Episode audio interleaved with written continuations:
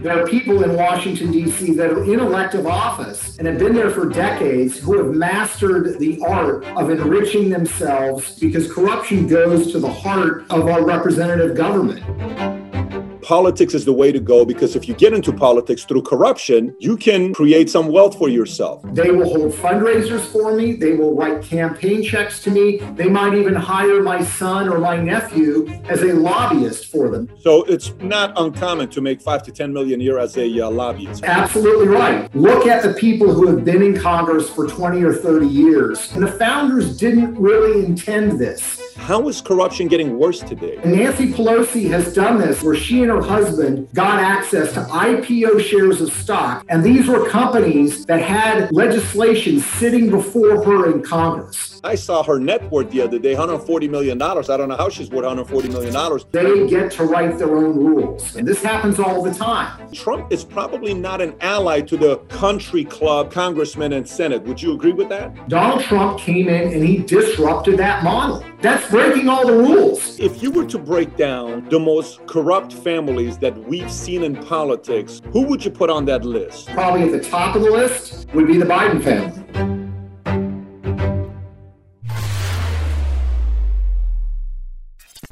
My guest today is the author of Profiles in Corruption, which has 4,236 reviews on Amazon. He's also the author of Secret Empires, Clinton Cash that nearly cost, I mean, it pretty much cost Hillary Clinton the election in 2016 when he came out with that in 2015. He's also got a couple documentaries that came out. A recent one, Riding the Dragon, which is a story of Biden's and Hunter Biden. He's a former William J. Casey Research Fellow at Stanford University, Hoover Institution, similar to Milton Friedman, as well as Thomas Sowell and many other greats. So, with that being said, Peter, thank you so much for being a guest on Valuetainment. Great to be here. I'm really looking forward to it. Thanks. So, so Peter, last time you wrote Clinton Cash, some people said that kind of influenced and hurt the election. This time around, you wrote, uh, uh, I believe it's uh, Profiles in Corruption, which was the one that came out this year, January of 2020.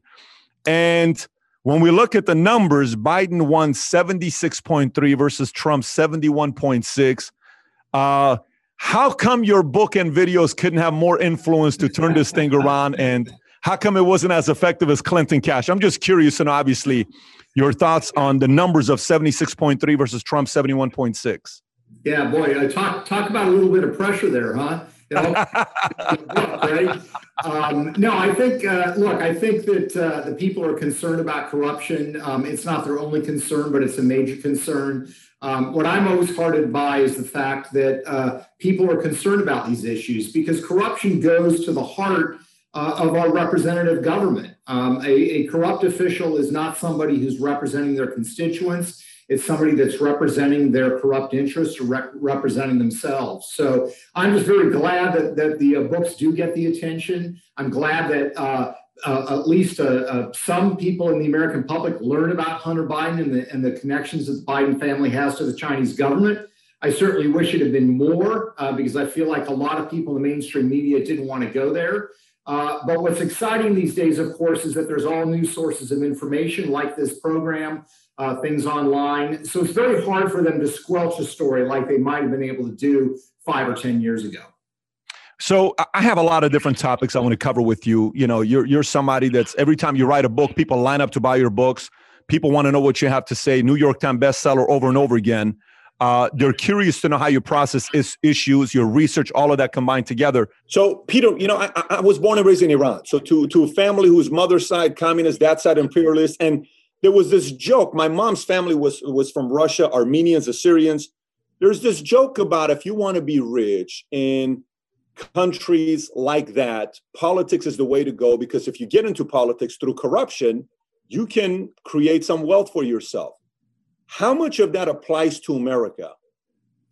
I think it increasingly applies to the United States. Uh, there's no question about it. I mean, there have been similar jokes in the United States uh, uh through our history. Uh, in New Jersey, there's an old saying, you know, pass a bill, uh, create a living. you know, in other words, you you pass some law, you can create it and juice it in such a way that you can self-enrich. That's an inherent problem with government. But I think what's happened in the United States is you have a couple of phenomenon that are happening at the same time. On the one hand, uh, you have a series of places around the country where you basically have one party rule. California would be an obvious example. Whenever you have, in a sense, one party rule where there's not really a lot of competition between the parties, that invites inbred corruption. But the second problem is more foundational and fundamental, and that is that government is increasingly involved in so many parts of our lives. It creates more income opportunities. Uh, and that's, I think, a mistake that people make is they got to understand that, that part of the challenge we face uh, uh, in Washington, D.C., with the size and scope of government is ideological. There are people who actually defy the rules of history, uh, defy, the, defy the examples of history, uh, and believe that socialism and governments actually work. So they're actually true believers in socialism. But along with that, you have a lot of people in Washington, D.C., who are not necessarily committed ideologically, but they know that as government grows and expands, it creates business opportunities for them.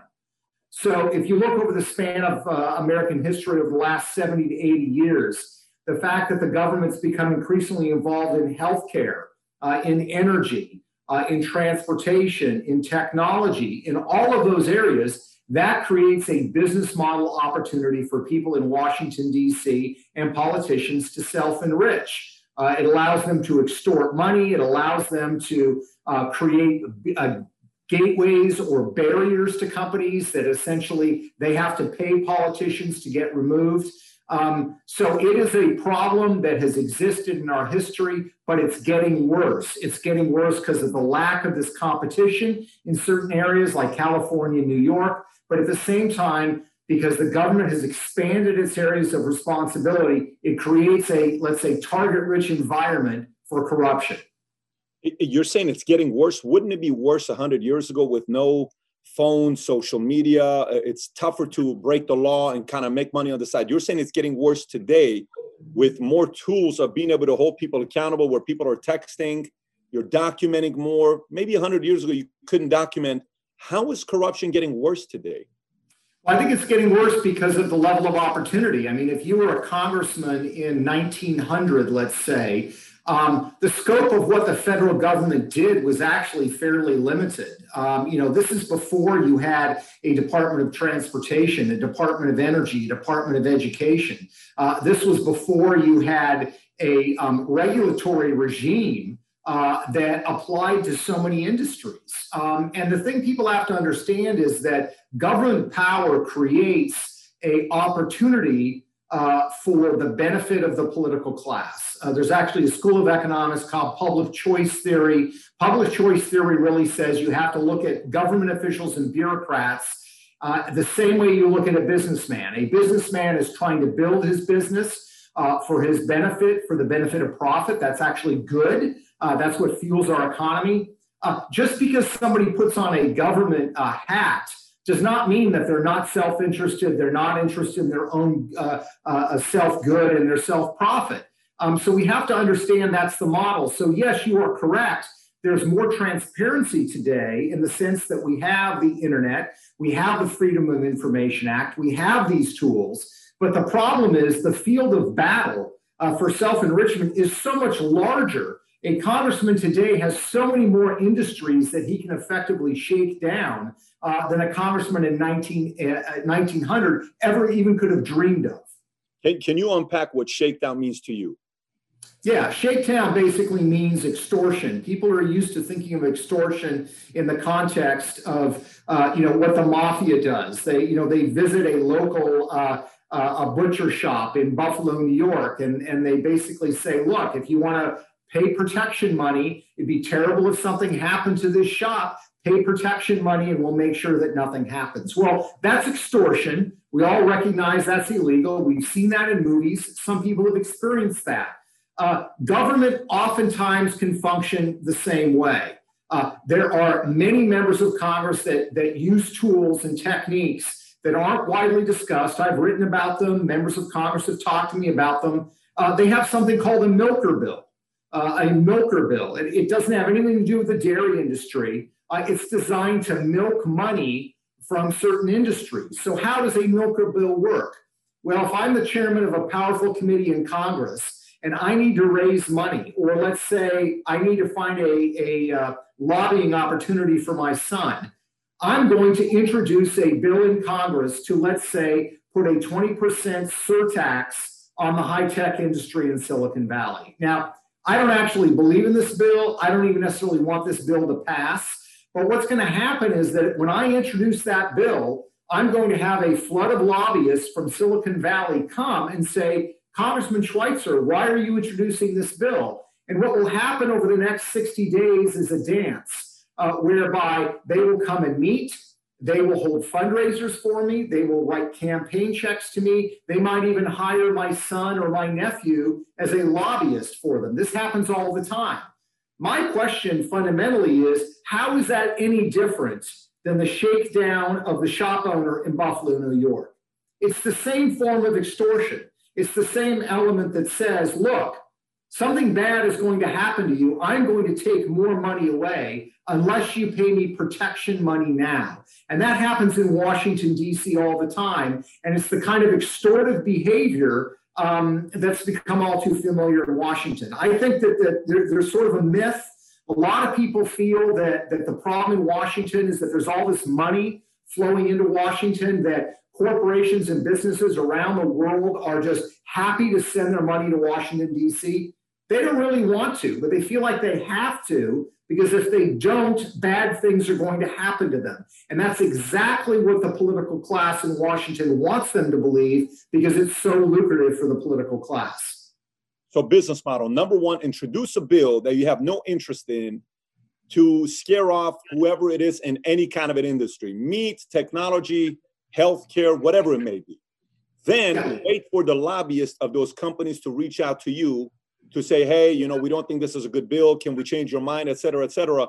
Then what happens? Because is it a way of me paying your campaign or is it, is it side money? W- what happens next? Because that's the question. It's a great question. Oftentimes, it's campaign money. Um, uh, actually, in my book Extortion, uh, there's an example from uh, from uh, Congressman, uh, uh, sorry, from a gentleman named Mr. Hofmeister, who's the CEO of, of Shell Oil. And he described a meeting that he had in 2009. You remember in 2009, oil prices pretty high.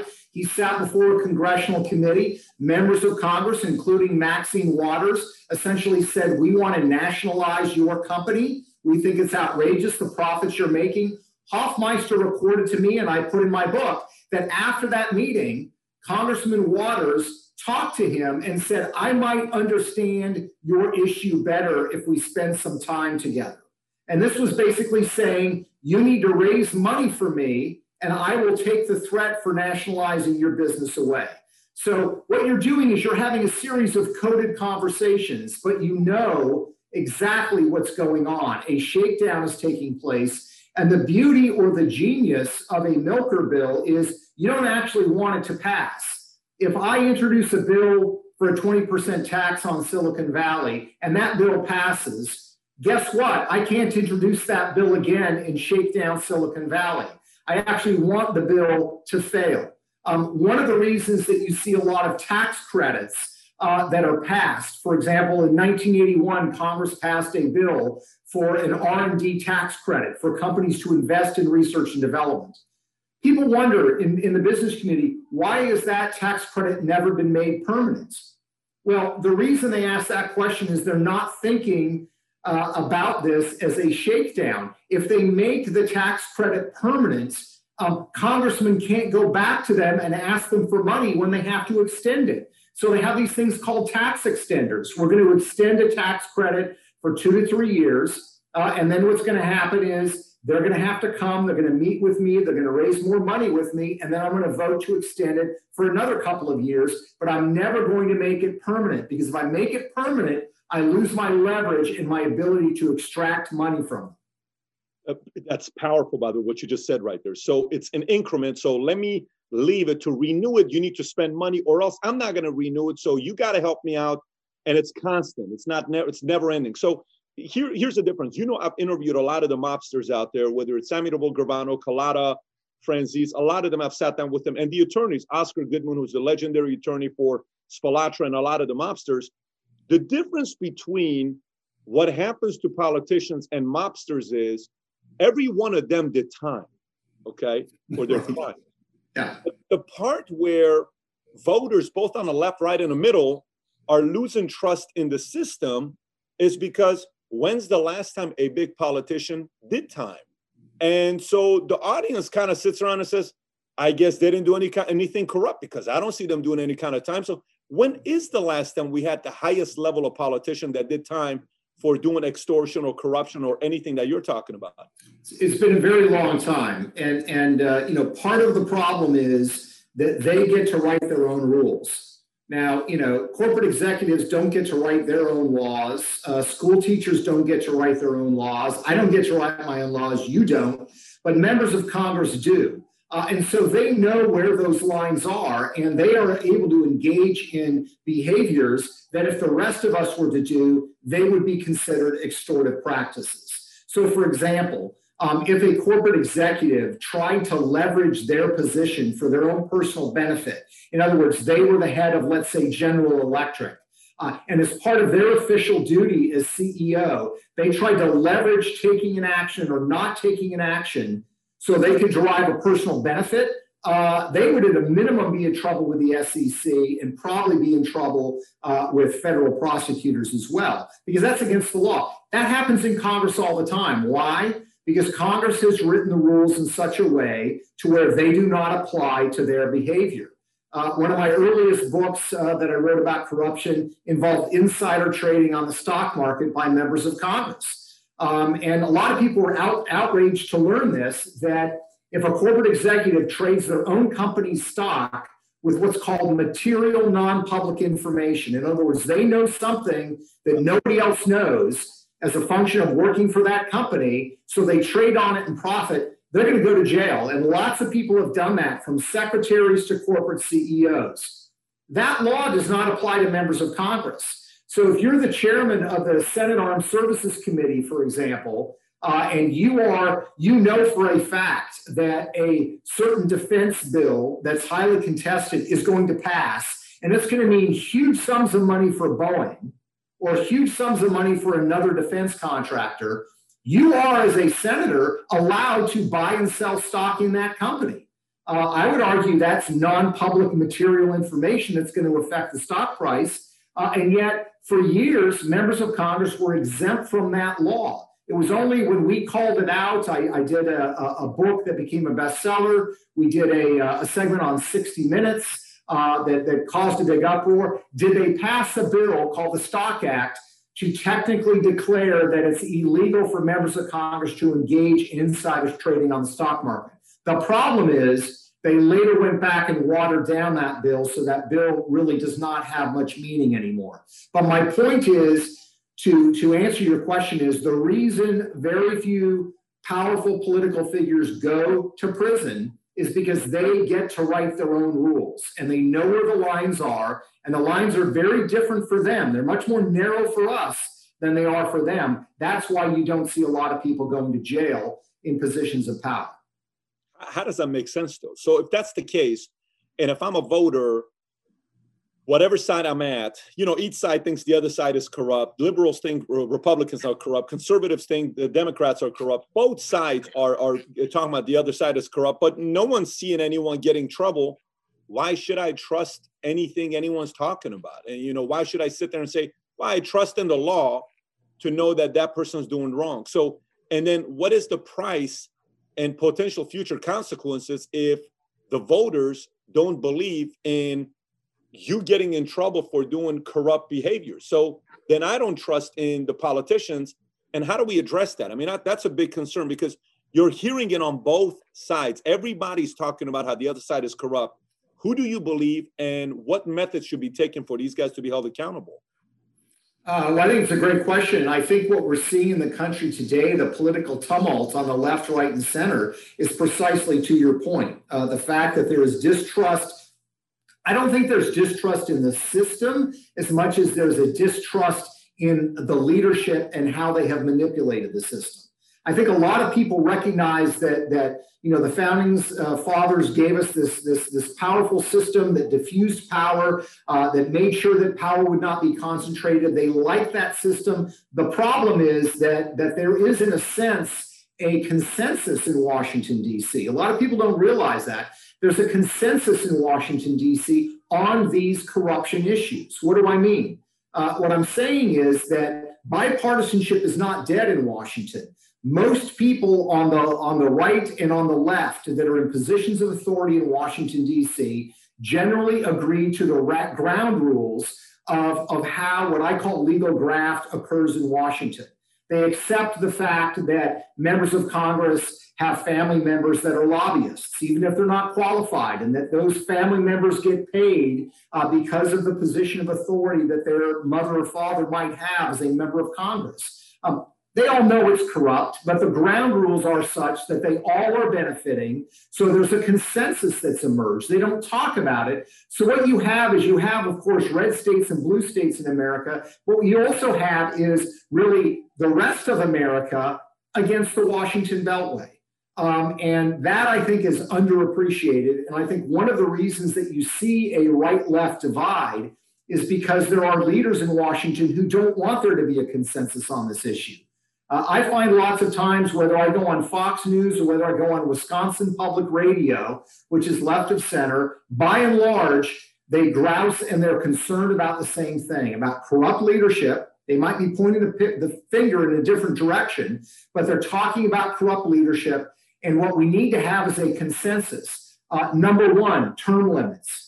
I know it's been discussed many times, but if you look at the corrupt behavior that involves elected officials in Washington, D.C., it's almost to a person. The longer they stay in power, the more they become seduced by power, the more prone they are to engage in corrupt behavior. So if you've been in Congress for 30 years, the odds are infinitesimally higher that you're going to engage in corrupt or extorted behavior than if you've been there for three years. Term limits would be a great way uh, to start. Second of all, a ban on lobbying by members of Congress and their immediate family members. Uh, this is a, a position that has been supported by everyone from AOC on the left to Ted Cruz on the right. There's another consensus point that I think would be enormously helpful because you would get away from this self enrichment model where elected politicians feel that they are entitled they're doing great service to the country. They're irreplaceable, but they're not paid enough. They're not appreciated enough. So it's okay to engage in this sort of legal graft where their son or daughter suddenly becomes a highly paid lobbyist, even though they have absolutely no expertise. There are areas of consensus. The problem is the left right divide pre- prevents us, I think, from going forward and addressing some of these issues. That's that's powerful. The term limits and the ban on lobbying members of Congress as well as family, both AOC and Ted Cruz agree on that. So, who doesn't want those two to pass, both term limits and ban on lobbying? Who are the people, both on the left and the right, say no, no, no, no, no, we're not good. We're not. We don't want to pass that. Well, I think a lot of them. I think if if you if you if you had a open uh, uh, uh, discussion. Um, uh, where they were candid, most elected officials would be opposed to those pieces of legislation. The problem that they have is that both of those are supported by 89% of their constituents. So the point is, they don't want to have a debate and a discussion about it. When the issue of insider trading uh, by members of Congress came up, a bill on that matter had been introduced years before, uh, and they had had maybe 15 sponsors. Once it became public, once it reached critical mass, once the American public, left, right, and center became outraged and it became an issue, you suddenly went from having 15 sponsors to more than 300 in the House of Representatives. Why did they do that? They did it because they felt they needed to do it or they were going to offend enough constituents whereby they wouldn't be reelected. So the issue here on term limits and the ban on, on uh, uh, uh lobbying the real critical issue is therefore for there to be a consensus enough to where elected officials fear uh, that issue and feel like they have to vote for it or they're going to lose their jobs. Otherwise, it's very difficult to get most members of Congress to do something that's going to end up affecting their ability to enrich themselves and their family. Peter, can you give some names of who's against it and who's for it? You just gave two names, AOC and Ted Cruz, that would be for banning lobbying uh, but who's against, you know, let's keep term limits the way it is, let's keep lobbying the way it is. Can you give us an idea which camp is which camp? Well, I would look at the uh, I would look at the leadership of the House of Representatives, whether it's Nancy Pelosi or Steny Hoyer. Um, uh, both of them have been in Congress for decades, uh, have never been in favor of term limits. Um, uh, their view, which I think is wrong, is that somebody who's been in Congress has a certain uh, amount of expertise uh, that's needed. Um, I don't think that's true at all. Um, I think there are many qualified people that can come in and take their positions. I think if you look at the U.S. Senate, you have the same thing. I mean, there's a reason uh, Senator Mitch McConnell has not brought a term limits to uh, to the floor uh, and has not want to have it discussed. So again, look at the people who have been in Congress for 20 or 30 years. Uh, they become accustomed to it, and, and the founders didn't really intend this uh, initially to be in the Senate and to be in the House of Representatives, the first hundred years of American history was kind of seen as a burden. It was kind of seen as something you did as an obligation to your community, your state, and to your country. Uh, you're somebody who had success in farming or as a printer or as a, you know, raising horses, whatever it was. You ran for office, you served for one or two terms, and you went back to what you did before uh, really beginning in the 20th century, this idea of a career politician where you could do good and do well, where you could enrich yourself by Congress, that is a relatively new phenomenon in the United States and a very, very dangerous one. So uh, I would look at, you know, probably 75% of both political parties in Washington, D.C., in elected office would not want those bills to pass. But I would also say that the vast majority of them would vote for it if they believed that their constituents were fed up and wanted those pieces of legislation to pass. So, so if that's the case, if what you're saying is 75% of them would hate to have term limits and ban on lobbying, if that's the case, wouldn't it make sense that many current Republicans, whether they're in the Senate or the House, probably are not fans of a guy like Trump because Trump could cost them their job and their ability to lobby, because that's how they've been able to get uh, constantly reelected over the years. So a Trump is probably not an ally to the country club type of people of, you know, uh, congressmen and senate. Would you agree with that? Oh, absolutely. I mean, look, uh, you know, Donald Trump is, uh, to use the term that, that they use in, in Silicon Valley and in the tech space, Donald Trump is a disruptor. Uh, he has fundamentally changed in a lot of respects, not in all, but in a lot of respects, the business model of Washington, D.C., of how things are done. How are things done in Washington, D.C.? You serve in the cabinet, you serve in Congress, you leave, you become a lobbyist, or you go into government relations, which is really just another form of lobbying. Or you end up going to work for a government contractor that you, as a member of Congress, earmarked legislation to get them extra money. That's the way business has been done in Washington, D.C. for a long time. Uh, and like Trump or not, like the tweets or not, Donald Trump came in and he disrupted that model. He started talking about it, he started airing it, he pushed for reforms. Uh, here was a guy who himself did not come up through the political system. Uh, in fact, he complained, uh, and rightfully so, about having to write checks for politicians because he was a real estate developer and he needed to make sure he had access to people who might be disruptive to what he was trying to do. Um, that's breaking all the rules. You're not supposed to talk about these things publicly. You're not supposed to call people out on them. Uh, you're supposed to allow the system to function the way that it has for decades on a bipartisan basis. Whether Clinton or Bush or Obama has been in office, that's basically the way that business has been done. Trump came in and, and aggressively worked to change that. He had success in some areas, in other, you know, other areas less so, because again, he needed the cooperation of Congress, and that never happened. So Trump has been a disruptive force. Those that like his policies or not, those that like his, his personality or not, cannot ignore or I think diminish the fact that he has undermined this business model in Washington, D.C. And that, in my mind, is unequivocally a good thing. I, have spoken to many of my friends who were former lobbyists, and they shared with me the kind of money that's potentially there to make. But maybe for the viewer that hasn't had the ability to talk to somebody to know what kind of mon- money lobbyists make, what is the business model for the lobbyist? Not not the you know politician, but the actual lobbyist representing a company. What is their business model? Uh, well, their business model is to take their position, uh, their position may have been as a congressional staffer, it may have been for a member of Congress. And then when they leave office, whether they retire from Congress or they leave as a congressional staffer or they're voted out of office as a member of Congress, uh, to become a lobbyist and to go to the very people uh, that you performed services for while you were in office and to now get paid. Um, so, you know, think about it that uh, think about it this way. Sometimes there are transactions where if I'm purchasing something from you, you give me a good and I pay you back directly. Sometimes if we're exchanging a service, you perform a service and we sign a retainer agreement. I don't pay you the full amount, but I pay you a certain amount every month just to make sure that we have that retainer agreement. Lobbying is very similar oftentimes they use the retainer model. So if I'm the powerful, you know, powerful chairman of a congressional committee, I decide to retire and I become a lobbyist. Let's say I was chairman of the House Budget Committee, enormous power and influence on federal government spending. I'm going to set up a lobbyist shop, and what's going to happen is all the government contractors, all the individuals who are getting government money are now going to hire me uh, as a lobbyist, uh, and I can make $50,000 a month just from one client. And I might have 15 or 20 clients at the same time.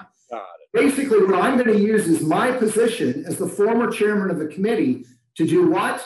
I'm going to go to the current occupants and I'm going to say, look, I need you to do me a favor. I have this client that needs this written into, into legislation or they need this, this favor done. And the current occupant, based on the way it works in Washington, D.C., is going to play ball. Why are they going to play ball? Because when they leave as chairman of the House Budget Committee, they're probably going to do the same thing. So it's a business model and a system that is on rotation.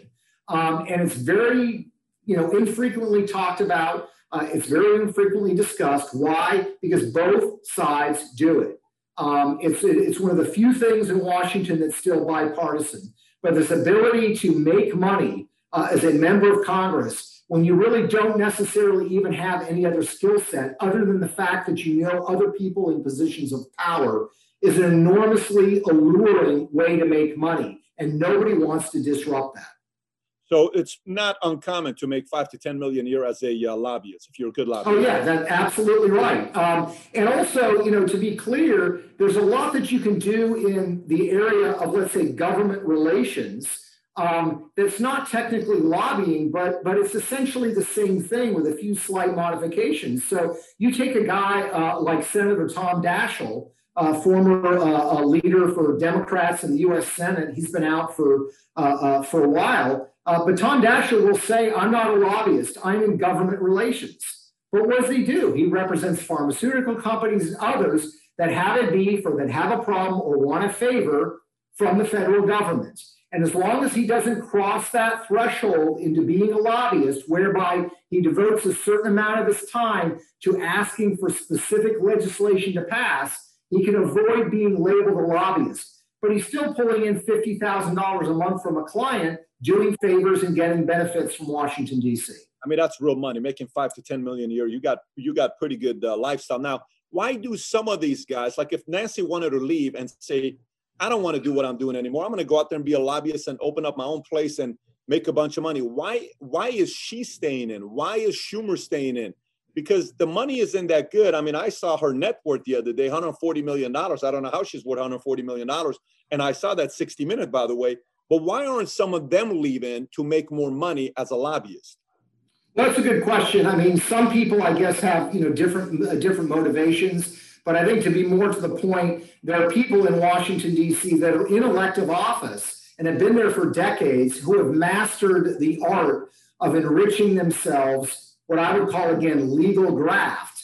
But they use their position as a member of Congress to self-enrich themselves. And let me just give you a couple of, of examples. One would be uh, issues relating to stock market manipulation in favor. And this would be an example with Nancy Pelosi.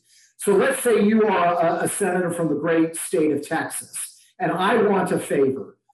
If I walk in and I give you a shoebox with $100,000 in cash, um, we're going to be in trouble because that's illegal. I can't pay you a bribe. You can't accept a bribe in, terms, in exchange for a favor. But consider this, and this is something Nancy Pelosi has done for decades. But consider this I need a favor from you, Senator. Um, and oh, by the way, I'm connected with this company that's going to be going public. Um, and, and I can get you access to the friends and family round of IPO stock, whereby you can buy stock for pennies on the dollar. And when this stock goes public, you're going to make $100,000 in a single day. Now, if that's our conversation, that's actually not illegal. Uh, and Nancy Pelosi has done this. I mean, we found uh, in our investigation with 60 Minutes uh, at, at, least uh, eight instances where she and her husband got access to IPO shares of stock before companies went public.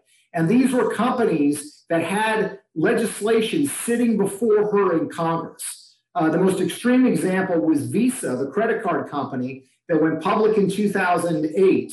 Um, she and her husband uh, got 5,000 uh, uh, uh pre IPO shares of stock in that company. I, Visa had legislation they wanted killed. She killed that legislation. When Visa went public, Pelosi and her husband made $100,000 in a single day.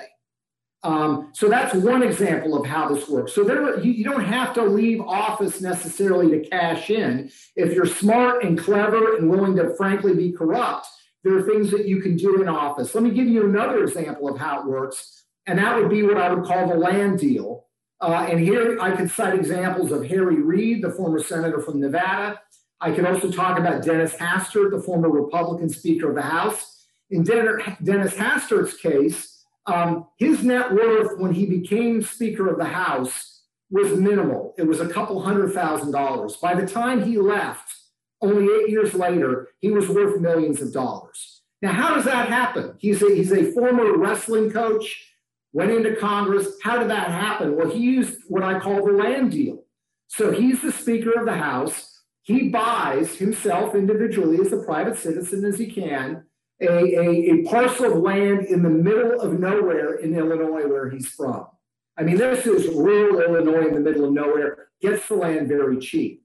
Within 18 months, he, is the Speaker of the House, uh, introduces the highway transportation bill for federal subsidies to transportation. In that bill includes legislation for something called the Prairie Parkway, which is going to run where through Illinois, which is going to run where right by the property that he had purchased a year and a half earlier. Um, the valuation of that land went up dramatically. He made literally half a million dollars just in that one deal. And here's the scary part what he did was exposed. It's not illegal.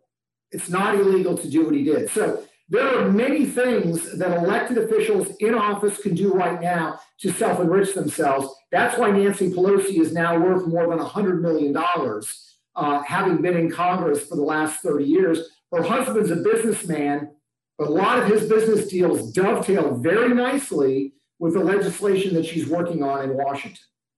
How much, how much of politics is it about, you know, the industry of politics attracts corrupt people or the industry of politics corrupts people? Uh, I think it's both. and I don't say that to cop out, but I think it's both. I mean, I think there are people that, that, uh, come in there idealistically uh, and, and get seduced. Um, one of the people that I've gotten to know over the years is uh, the former governor of Louisiana, former Congressman Bobby Jindal. Um, and Bobby Jindal uh, told me one time when he had served in Congress, I believe he served three terms.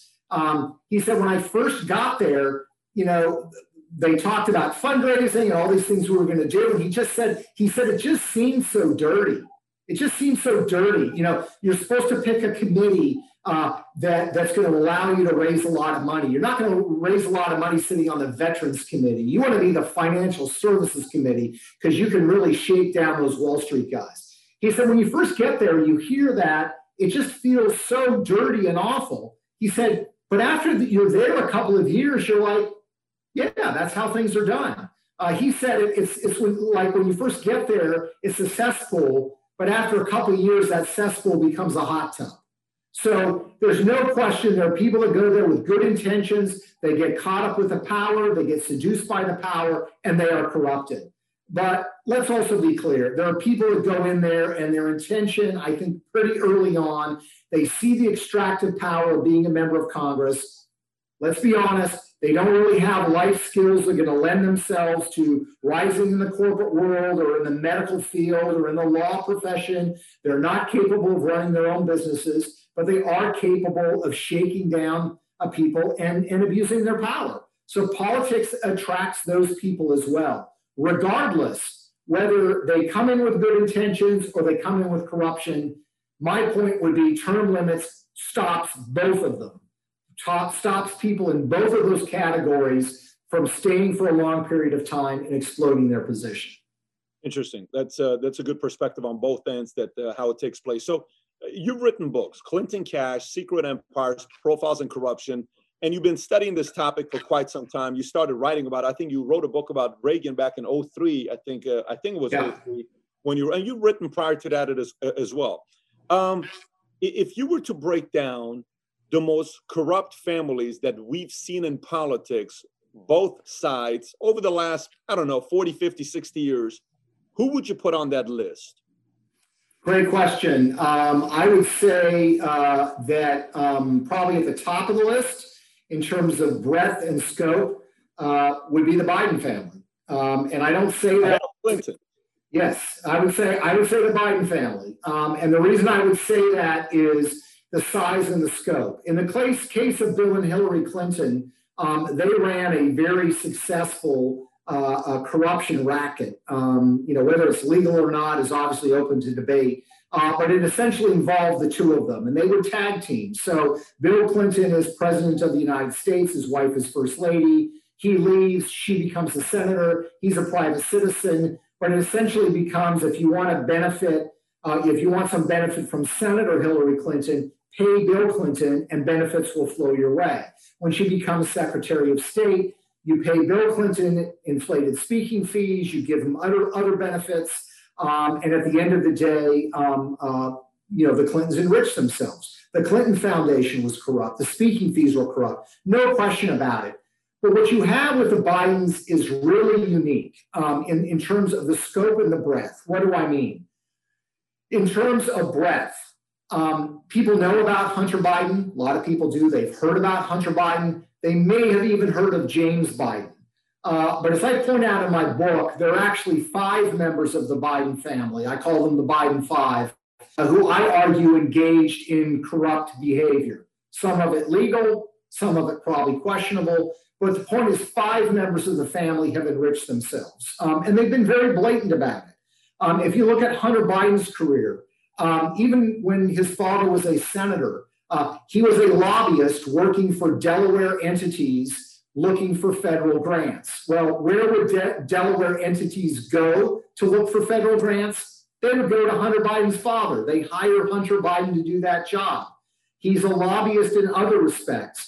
Um, when it when it becomes clear that you have to disclose uh, the fact that you're introducing earmarked legislation for the benefit of a family member who's a lobbyist, Hunter Biden is forced to switch positions and do something else. Uh, when his father becomes vice president of the United States, he, beca- he becomes involved in corruption on a global scale. And this is where I talk about the breadth and the depth. And what I mean here is the depth of corruption. The corruption involving the Biden family, it's not akin to a you know, a nephew of a congressman who's trying to get a road paving contract um, uh, you know, so he can make an extra buck. The corruption we're talking about with the Bidens involves foreign governments. It involves foreign governments, specifically the Chinese government, which is our chief rival on the global stage. It involves corrupt oligarchs in Ukraine. So that is hard to beat as, as, as far as I'm concerned. Um, so I would put the Bidens at the top of the list. I would probably put the, uh, the, uh, the, the Clintons uh, second. Um, there is uh, was a, a, Republican senator um, who has had three members of his family who has been lobbyists. Um, I would put them near the top of the list. The name is escaping me right now. He's still in office, uh, a senator from uh, from Missouri.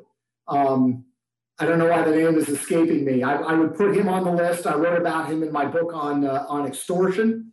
Um, he would be number three on the list. Um, and then I would probably put um, Mitch McConnell and Elaine Chao on that list as well uh, for their ties to uh, the, the government of China.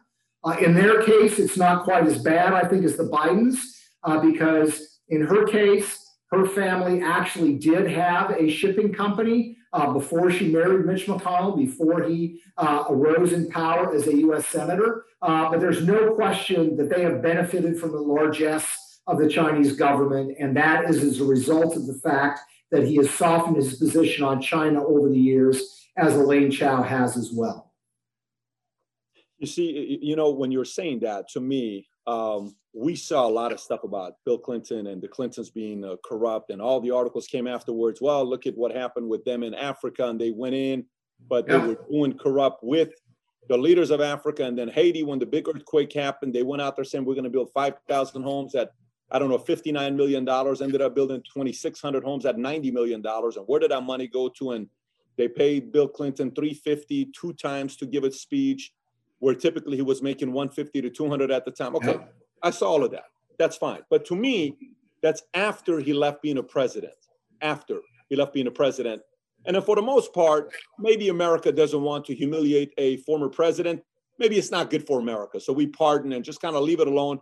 Even when, you know, Trump said because you'd be in jail, he didn't come out when he had the House, Senate, and presidency. He didn't go after Hillary. So maybe it was somebody behind closed doors whispered and said, Trump, you may want to not do Hillary because eight years from now, someone's going to come after you. Maybe just kind of slow your roll. Maybe there is that exchange. Let's not humiliate the bigger leaders. But uh, Biden was not a president. He ran with all of this stuff, and you're seeing the data. So Biden's son was paid $5 million from a Chinese oil company, CEFC. You know, he created a $1 billion fund, BHR, from a state-owned bank of China and owned by State Bank of China. Received $3.5 million wire transfer from Elena Baturina, the wife of former mayor of Moscow, earned $4.2 million from Ukraine energy company Burisma. Okay, if all of that stuff is true, if all of that stuff is true, how the hell did Biden get 76.3 million votes if it's as corrupt as some people say it is? Because I'm not worried about the 42% of Democrats that could care less what happens as long as Trump is out, they're happy. And I don't care about the, not that I don't care, I don't put the weight behind the 44% of Republicans that just go right all the way down. As long as it's not the left, they're happy. And put the other 4% aside of libertarians, green, whatever you want to call it. I look at the 10%. The 10% is who rules the world. The 10% is who rules the, our elections, right? The 10% is sitting there saying, Peter, you know that documentary you did that was live on the Blaze TV and you know, saying that Biden did this and Biden did that and Biden did this. We bought the Clinton cash so Hillary didn't get elected. But I don't know. I'm seeing it on this channel. I'm seeing it on all these people that are talking about Biden. If it is really so true about Hunter Biden, how did Joe Biden become the president elect? It's a great question. I mean, it's it's it's it's mystifying to me as well. I mean, I live and breathe uh, the research that we do on corruption and cronyism, so I take these issues very passionately. I think part of the problem is that um, a large portion of the American people are not that familiar with the story of Biden corruption. And the reason is that it got very little attention from the mainstream media. ABC News did a story on it uh, uh, in late 2019 that I thought was pretty good. Uh, that was mentioned in the New York Post. Uh, there are obviously several stories there. Uh, the Wall Street Journal did a story, but the major networks, uh, the New York Times, the Washington Post, really did not demonstrate much curiosity at all about this story. And that to me is really shocking because one of the oldest stories in journalism is follow the money. I mean, think about all the times that that uh, we've turned on to our TV and we've seen a story about you know uh, big oil or big tech or big labor unions that uh, you know uh, held fundraisers for an elected official, and that elected official then sponsored legislation to benefit those entities. That's a hallmark of journalism. I used to do those stories with CNN. Um, this is that story on steroids because you not only have money in the equation, you have a foreign government in the equation. You have corrupt foreign oligarchs in the equation. You have the fact that Hunter Biden has no skills to sell. I mean, the question I keep asking my friends, they say, oh, you know, well, Hunter Biden, he's a businessman. He has to make a living you know, my question is, is what was he selling? what was he selling? He, he doesn't have a skill set. He has nothing to offer the Chinese government other than his connections to his father. That's why he's being given $5 million. Um, so I think the first part of the problem is that a lot of the media ignored this and suppressed this story. You saw what happened when the New York Post tweeted about it. Twitter shut down their Twitter account. I mean, this was blatant censorship. Uh, and these are precisely the kinds of stories that people should know about. Um, nobody has challenged the facts about this. Nobody has said that it's not true.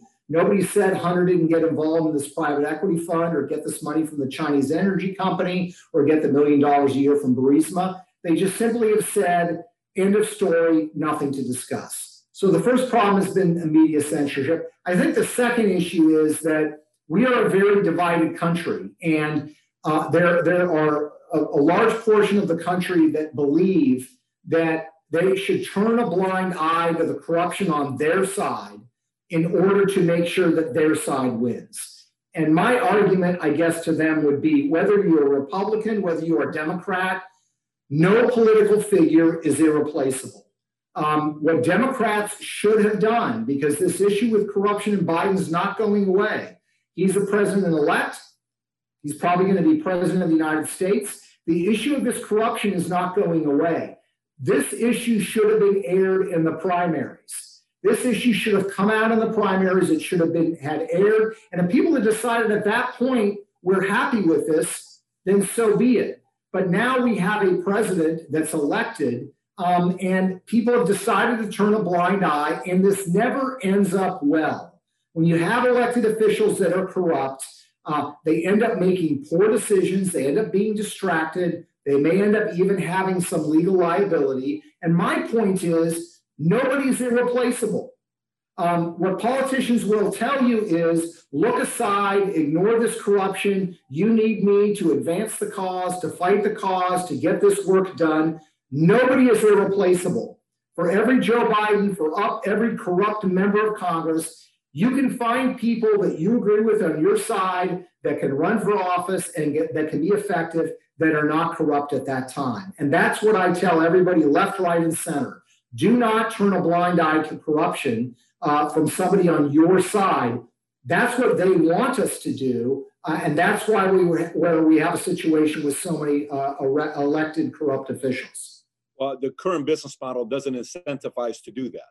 Simple right. as that. The current yeah. business model and the voting system that we have, it doesn't incentivize me to say, oh, yeah, some guy on my side is being corrupt. It doesn't do that. There's no incentive. We're not teaching that the comp structure, if you want to say, isn't set up in a way for somebody to say, yeah, you know what, I disagree with what there's, you know, because if if I recall, in the Democratic primary, when they were debating, all the candidates, whoever you had on the stage, the Sanders, the Warren, you know, Pete, all of these guys were debating.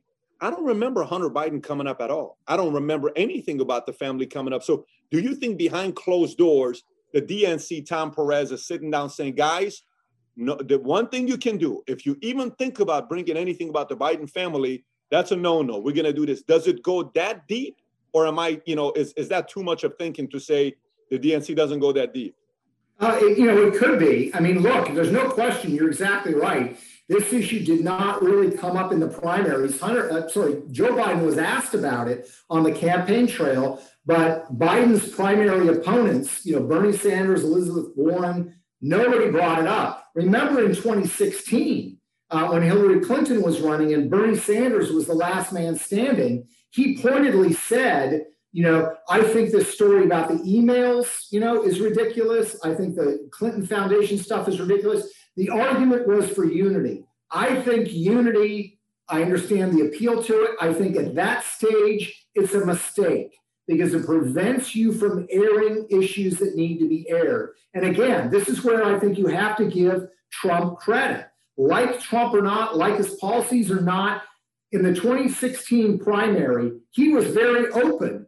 Uh, you know, not only sort of calling out people on their policies, but calling them out on the fact that that you know they had deals or that they were engaged in, in, in behavior that was corrupt or they were part of the swamp to my mind, that's a healthy process. You need that kind of a cleansing process. And people are counting on a primary to be a horse race. But if you have a situation where you know a number of horses in the in the race are not running as hard as as fast as they could uh, in the name of unity, it undermines the process, and you end up getting a president-elect, as I think we have with Joe Biden, uh, that is going to be weakened. Hunter Biden issue is not going to go away, and you have this very real problem of the fact that the president of the United States' son may be subject to extortion uh, or, or some kind of, let's say, persuasion by a foreign power because they have knowledge about things that he's engaged in uh, that he does not want to come out. That's a very serious problem. This should have been aged in the, uh, it should have been aired in the primary, but it was not, and I think to the detriment of the country. I, I and I don't think anything's, uh, in my opinion, I don't think anything's going to change there. Do you think it's a good thing? Let's just say, let's give an example. Okay, pick McConnell, pick the senator from Missouri you were talking about, uh, pick uh, Uh, uh, uh, Clinton's, pick Biden. Let's just pick any of the families, whichever one it is. Do you think it's good for America if the law came down hard, public, humiliating? You know, it's it's out in the front. Everybody has to report it. You don't even have a choice to avoid it. Whether your name is Hannity, Tucker or Don Lemon or Cuomo, you have to report what's being said. Do you think it would be a good thing for America if one of these corrupt families was exposed publicly?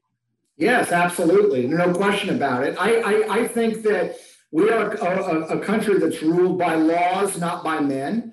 Uh, I'm certainly not a lawyer, so I'm not going to be able to talk about the specific code, but there's no question in my mind if laws have been broken, uh, charges need to be brought. But I would be even more sharp than that. I think it's the obligation of the media uh, to be calling out powerful elected officials. And part of the reason that they don't do it uh, is because they want access. You know, if you run a particularly harsh story on Mitch McConnell or on Joe Biden, uh, you're not going to get access to the sort of information that you might need to run your news organization. You also have the cultural phenomenon. I mean, the reason I think, particularly the Washington Post, the New York Times, some of these network uh, television programs don't want to do it is they're part of a social set in Washington, D.C., they're part of the establishment.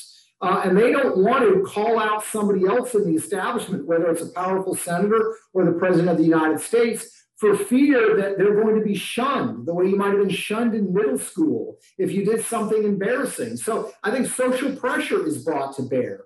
But but the the, the old uh, muckraking journalism that we're used to thinking of, where, where it's deep expose of the finances of our elected officials, of the foreign ties of our elected officials, that used to be the kinds of stories that we would expect of, say, a 60 Minutes in the 1970s or 1980s those days are gone. Um, and, and we are missing a vigorous media that is holding our leaders into account. They are absent, uh, and that means that we have to have other institutions. We need to have programs like this. We need to have organizations like mine. Uh, we need alternative sources of news media to hold them into account because if they're not held into account, it's just going to become worse and worse and worse let, me let me ask you a question. Where would you put Dick Cheney on this on the uh, families, corrupt families? Would you put him anywhere on the list or no? Only reason I ask is because the movie that came out a couple years ago, Vice, uh, played by uh, Christian Bale,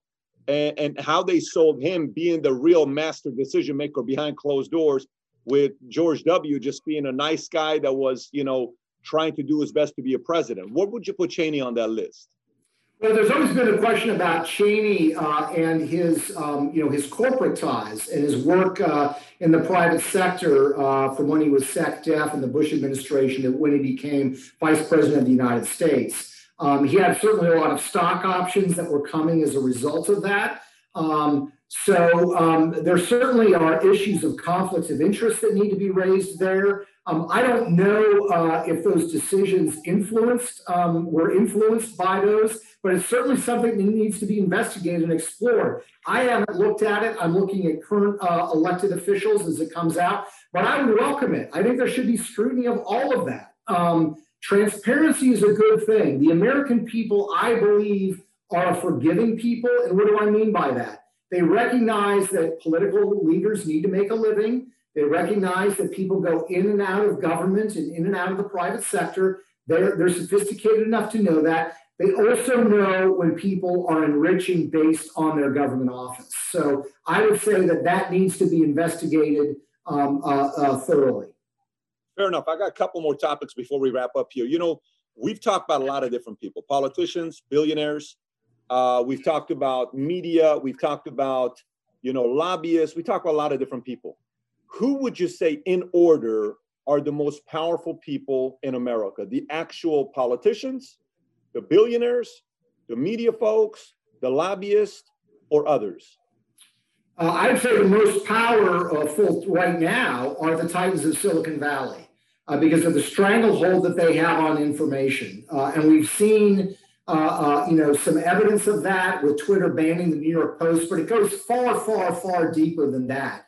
Uh, you know, the vast majority of people, some estimate 80%, are getting their news and their information uh, basically from platforms like Facebook and Twitter, that, that they're relying on Google for their search algorithms. Um, and, and they have a, a, an ability to manipulate news and information and they use it. Uh, and that to me is extremely troubling because they essentially walk in lockstep. They all have generally the same worldview. Uh, and they can use that power in such a way as to influence the politicians and who gets elected. So I would put Silicon Valley Titans first, not just because of their wealth, but because of their ability to control information.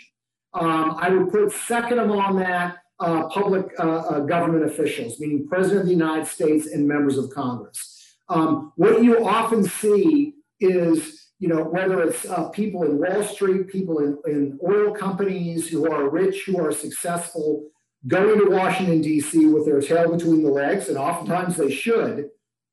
But that's a demonstration of the power and the authority that government has. Think about it this way Bill Gates, founder of Microsoft, enormously wealthy, uh, enormously successful. Does he have more power than the number two person at the Environmental Protection Agency, EPA? I would argue he does not. Think about it this way Bill Gates made his money by selling computers, voluntary exchange. People give money to, to Microsoft. Microsoft sends you the product that you're buying. That's how he made his money. Now he's got money. He can fund political campaigns, he can fund charitable activities. But Bill Gates cannot really legally compel anybody to do anything. If Bill Gates came to me and said, you know, I think your lawn looks bad, I want you to change your lawn, I can tell Bill Gates to get lost. The number two in charge of the Environmental Protection Agency has a lot of power vested in his authority. Uh, he can he can put in process a procedure to confiscate land from individuals. He can bring criminal charges against uh, individuals that he feels have violated um, the environment. And he may or may not be right. But the point is, who has actually the power to compel people to do something? I would say the head, the number two person at the EPA has more power than Bill Gates does. So I government officials second. Um, and then I would probably uh, list um, third um, uh, the media. Uh, and what I mean by that is sort of the mainstream media their ability to uh, uh, influence and determine what stories and what narratives that they feel are important. And and where do billionaires rank on here? Nowhere. I would put I would put billionaires below that because I would say that I don't view billionaires as a monolith. Um, there are certainly ones that are very engaged in wanting to sort of transform uh, uh, American society. I mean, George Soros, for example, uh, very, very active in a number of initiatives. He wants to reshape things in the United States and other parts of the world in the way that he wants them to. And, and he can do that. He's rich and he runs these charities. You can look at somebody on the right side of the spectrum who's more libertarian. You look at you can look at the Koch brothers and say that they're doing the same thing.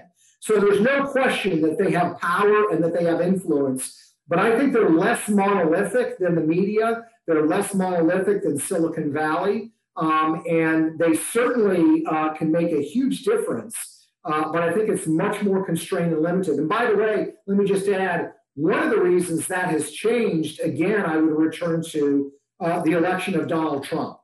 Donald Trump in 2016 shattered what was considered an iron rule of politics for decades, which was the guy who raises the most money, the guy who gets the most big money donors from Wall Street and everywhere else is, is elected president of the United States. Donald Trump did not do that in 2016. He broke that rule. And I think it's a great thing that he did. And I think it's one of the reasons that billionaires don't have the power that they did maybe eight or 10 years ago. Where would you put universities on there? Would universities be below billionaires and media and government officials? Well, if you think long term, in terms of long term power, uh, you probably have to put them up at number one or number two. Uh, because again, their ability to shape uh, the views and attitudes of people. Um, and and it, it, it, really, to me, is stunning uh, the, the fact that the uh, First Amendment, that freedom of thought, is being diminished on our universities is, is outrageous. It also speaks to me, though, to this. It speaks to me the complete lack of confidence that the hard left in this country actually has. Because if the hard left believed that their ideas were attractive, that their ideas were seductive, that their ideas were superior to those being presented by conservatives or moderates, they would want an open discussion. They would want to expose the weakness, uh, the, the fallibility, the ridiculousness of conservative ideas. But they don't do that because they recognize that their ideas really are not that attractive. The only way that they can get the adoption of their ideas is by creating an environment where other ideas are excluded. So that gives them enormous power, but they're also, in my mind, a paper tiger. Uh, and when you get a competition of ideas, they are generally going to lose powerful. So number one, it could be a 1A, 1B, tightness of Silicon Valley University. So university is more long-term social media right now. Number two or number three would be government government officials, president, Congress, Senate next, or would you say president, Congress, governor? How would you how would you put that? Yeah, I, would say, I would say president, Congress. So much of the power now is in Washington D.C. It shouldn't be, but it is. It is what it is. Then we have media, mainstream media. Then it's billionaires billionaires don't have as much influence as they used to have, which is actually very good news to see that taking place. Um, this this next topic we'll go into. It's either going to be a 30 second topic or it could be a five minute topic. Voter fraud. It's a topic that's coming up right now. Obviously, as you and I are talking about this, President Trump is probably tweeting saying, "We're going to win. We got this. They did this. They did voter fraud." And you got the other side of saying, "Listen, just concede already. Give it up already. You know, let's move on already." And then you're saying constitutional attorneys saying look, he's not going to concede. He's going to drag this out. And if he gets into Supreme Court and he won Kavanaugh and he won, you know, Amy Coney Barrett, what most people don't realize is back in 2000 when George Bush and Gore were going through it, both Kavanaugh and Coney Barrett were a part of that when they took place. And it flipped. Obviously, we know who became president for 30 days. Al Gore was a president elect. How much value are you putting behind what Giuliani, what a lot of these guys are doing right now in Trump's camp with voter fraud? Well, I think voter fraud is a huge problem. Uh, we've actually done research on that at the Government Accountability Institute. It's a huge problem. The reason it's a huge problem is not only because it happens and it's increasingly happening, it's, it's, it's very, very difficult to detect.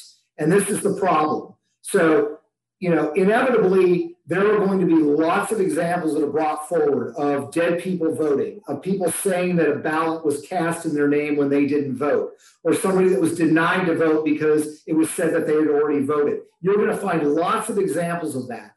The challenge and the problem is showing critical mass in the size and the scope of how much voter fraud has happened. I don't know the answer to that. I don't think anybody does. I think absolutely uh, it's good and it's healthy uh, for President Trump to go through this process. Uh, he has every right to. Um, and look, Washington D.C. and and our system of government is a is a government of institutions. We have courts, we have laws, we have a process that can be followed. And claims of voter fraud and going through judicial review are part of that. And there's absolutely nothing wrong with doing that. And I think he should be doing that. The question will come down, I think, ultimately to the Supreme Court. Um, I'm not an expert on the Supreme Court. I, I, I fear uh, that uh, Chief Justice Roberts and others are going to be loath to be sort of thrust into the middle of this for fear of, of the damage in their mind that it might do to the Supreme Court. Uh, my view is this is precisely the sort of the thing that the Supreme Court should evaluate and should look into, assuming that these uh, suits that have been introduced have claims. There's merit to them, which I think there probably is. Um, so I think the process should go forward. But a lot of people that sort of are, are embracing the notion of the sky is falling. What are we going to do? We went through this in 2000. We're going to go through this now. It's not going to be a process that a large portion of people are going to be happy with at the end of the day. But this is the nature of the American system. And those that are saying he shouldn't do this, this is un American, this is wrong, uh, I think they're being ridiculous and, and have a very short memory, uh, particularly when after 2016, so many people uh, like Hillary Clinton and others were saying that he was not the legitimate president. I think if Joe Biden survives these court challenges and the votes stay in place, Joe Biden is the president of the United States, but Donald Trump has certainly a legitimate reason to challenge some of the voting in some of these states through the judicial process. Fair enough. I think it's fair to say that Joe Biden and uh, Trump are very different types of presidents and candidates. So let's assume he goes through inauguration, Trump concedes, it's done. Joe Biden's the president, 46, it's official, everybody knows about it. What does a Biden administration look like the next two to four years? Uh, I think it's going to be an administration that on foreign policy will be center left. Uh, and then when it comes to Secretary of Labor, labor policy, Treasury Department, uh, will be much more progressive and to the left, to the hard left. And they will try to use um, their executive authority um, to um, advance their agenda. Um, I do think that the Republicans will hold the Senate um, and that they will successfully block a lot of the more radical initiatives that are being pushed. I think also in the House of Representatives, Nancy Pelosi has certainly had her wings clipped. Uh, her majority has shrunk. Uh, and a lot of people that are in swing districts uh, that are Democrats are not going to want to follow uh, a lot of the more radical agenda. But let me, you know, let's be clear there's a lot of damage that can be done by a Bernie Sanders as a Secretary of Labor, by Elizabeth Warren as uh, Secretary of the Treasury. There's a lot that can be done uh, to damage the energy industry uh, through regulation. Um, so uh, the damage will be done, but it will be obviously more limited uh, because of the restrictions imposed by a Republican Senate. So it's going to be bad, but not as bad because they have to win Senate for that to take place, which is leading us to Georgia, knowing the fact that those two seats, this will be the last topic we'll cover and we'll wrap up. They're saying $200 million is going to put into uh, uh, this runoff that's going to take place in Georgia. Wh- where are you at with how this is going to take place and how it's going to end up and how ugly it could potentially get in Georgia? Well, and my hope is, and this is where my optimist uh, comes in, my hope is because so much is riding on this election, it's one state in Georgia that a lot of the funny business that we've seen in a lot of other states about backdating uh, ballots, about signing as a witness when a witness was required, that a lot of that will be a lot harder to pull off in a systematic way, given the focus in Georgia. Now, that's incumbent upon the Republican Party uh, and, and journalists to look at this stuff seriously and to follow it. Uh, I think it'll be a fair process. I think at the end of the day, um, and I'm not terribly great at predictions, so there's not a lot of value in this. I think at the end of the day, uh, the Republicans will probably carry these seats uh, because I think Georgia remains a, a, a center right state. I think in the presidential race, you have questions about certain ballots. I also think you saw in suburban Atlanta a lot of people who are, let's say, center right, um, who, for personal reasons, uh, because of his manners, because of his tweetings, would not vote for Donald Trump, but I do think we'll turn around and vote for Republican Senate. So you think it's essentially going to end up being 52 to 48 when the whole thing is over with? Yes, that's that's my prediction. I'm terrible predictions. I will go on the record and say in 2012 I thought Mitt Romney was going to win, and in 2016 I thought Hillary Clinton was going to win. So I'm not a great man for predictions, but that's what I think is going to happen in Georgia. Well, first of all, you're a class act. I've really enjoyed talking to you the last, you know, 80 minutes or so, 90 minutes or so. Thank you for your insight, folks. If you're watching this, uh, we're going to put the link below to all three of his books, with the one at the top being Profiles in Corruption, for you to be able to order for yourself. I suggest you order all three of them. We'll again put the link below uh, uh, on the three books that he has. And with that being said, Peter, thank you so much for being a guest on Valuetainment. Thank you. I enjoyed it very much. Thank you. So, what do you think about what uh, Peter Schweizer said? Do you think there's a lot of corruption in politics in America? Yes, no, maybe. And if yes, who, how, and what can be done about it. Comment below. And if you enjoyed this interview, I have another interview to watch that's similar to this from uh, the author of Economic Hitman. Eh, his story, if you've never heard his story, probably one of the most unique stories of what John Perkins did. Click over here to watch that interview. And if you've not subscribed to the channel, please do so. Thanks for watching, everybody. Take care.